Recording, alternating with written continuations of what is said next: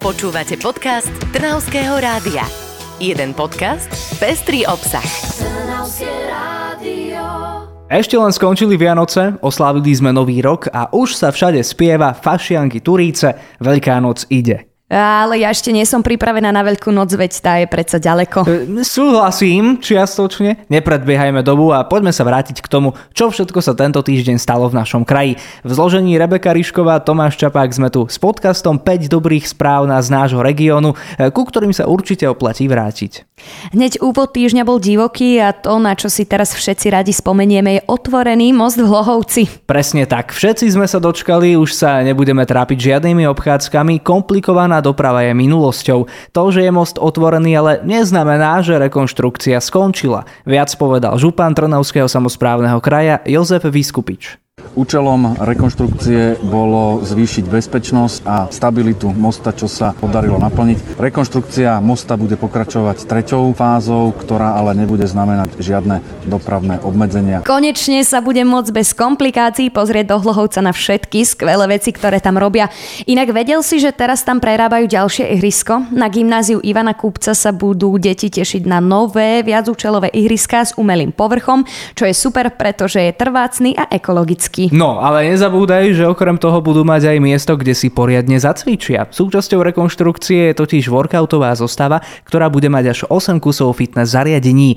Ďalej sa pustia do obnovy atletickej dráhy, vynovaný bude aj sektor skoku do diálky a pribudne tiež oceľová tribúna pre zhruba 50 divákov. A to všetko tam nájdeme už o pol roka o pol roka, veď to ubehne ako voda. Už si budeme vyberať, kam pôjdeme na dovolenku. Ó, dovolenka, tak to áno. Už sa vidím s drinkom v ruke niekde pri mori.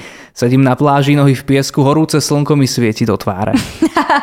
to už onedlho môže byť realitou. Čo hovoríš na dovolenku v Izraeli? No, zaujímavá, lákavá destinácia. Tak si začni baliť kufre, pretože od apríla sa tam dostaneš už aj z Piešťan. Je to spečatené, memorandum je podpísané a my sa môžeme vydať na cestu pod Tel Aviv.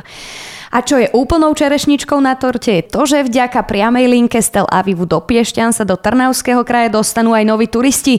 Viac ale povedal predseda Trnavského samozprávneho kraja Jozef Iskupič. Letisko Piešťany sme v uplynulých rokoch rozlietali a začalo plnohodnotne slúžiť predovšetkým slovenským dovolenkárom smerujúcim do Turecka a Egypta. Vďaka viacerým investíciám je pripravené aj na vybavovanie zahraničných turistov, ktorí smerujú do nášho regiónu. Už túto jarnú, letnú aj jesennú sezónu plánujeme zaviesť priamo linku medzi Piešťanmi a Tel Avivom. Tak to sa teda máme na čo tešiť. A nie len my, ale aj Izraelčania. Predsa len Trnavský kraj spolu s kúpeľným mestom majú čo turistom ponúknuť.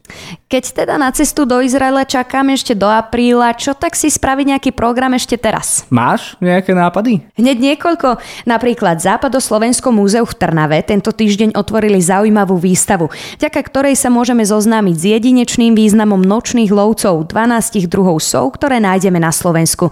Západoslovenské múzeum si ju zapožičalo z múzea v Liptovskom Mikuláši a viac nám o nej prezradil pán Hornáček, ktorý ju odtiaľ prevzal. Na výstave sa nachádzajú veľkorozmerné plagáty s farebnými fotografiami a obsiahlým textom a potom sú tu dve vitríny, v ktorých sa nachádzajú vypchaté sovy, tie pochádzajú z Západoslovenského múzea, zo zbierok.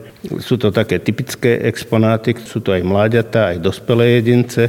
Je tu najväčšia sova vír skalný, zabera pol vitríny. Pol vitríny? Tak to už je teda niečo. Stíhame si ju pozrieť, dokedy budú sovy v múzeu. Máme čas až do konca apríla. No vidíš, tak si stíhame pozrieť výstavu a potom rovno naskočiť na lietadlo do Tel Avivu. Mm, tak to znie ako plán, ale predtým musíme ešte veľa stihnúť.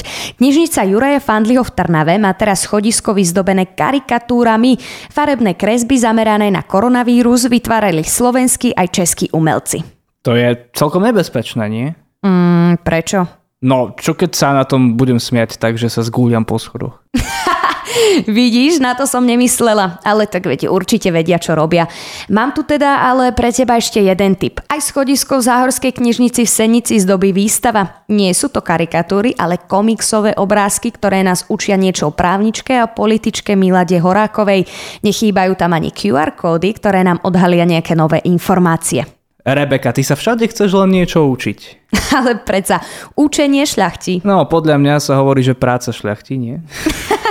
tak no, ja to mám možno trochu inak ako ty. Tvojim heslom sa tuším riadia aj stredoškoláci, teda tí by sa aj mali, veď chodia do školy, no ale 40 z nich vzdelávanie berie naozaj vážne. Zúčastnili sa totiž rozvojového programu, ktorý zorganizovala Trnavská arcidiecezna Charita. Študenti si tak vyskúšali dobrovoľníctvo a nakoniec do Charity priniesli nejaké vlastné nápady. Vymysleli aplikáciu pre seniorov, ktorá by im výrazne zjednodušila používanie internetu. Seniori by v nej našli aj rady o tom, ako sa na internete nestať obeťou podvodu, čo je hlavne v dnešnej dobe naozaj užitočné. Trnavská charita robí naozaj skvelé veci. Napríklad okrem vzdelávania spustili tiež projekt s názvom Nábytková banka. Ľudia bezdomové sa vďaka tomu venujú kreatívnej činnosti, premieňajú starý nábytok na nový a dávajú tak veciam druhý život. Je pekné, že myslia aj ekologicky, také projekty sa mi páčia. No a my veríme, že vám sa zase páčil náš výber dobrých správ na tento týždeň. V našom kraji sa toho dobrého deje naozaj veľa a preto vám ďalšie pozitívne informácie prinesieme opäť o týždeň. Dovtedy do počutia. Do počutia. Počúvali ste podcast Trnavského rádia. www.trnavskeradio.sk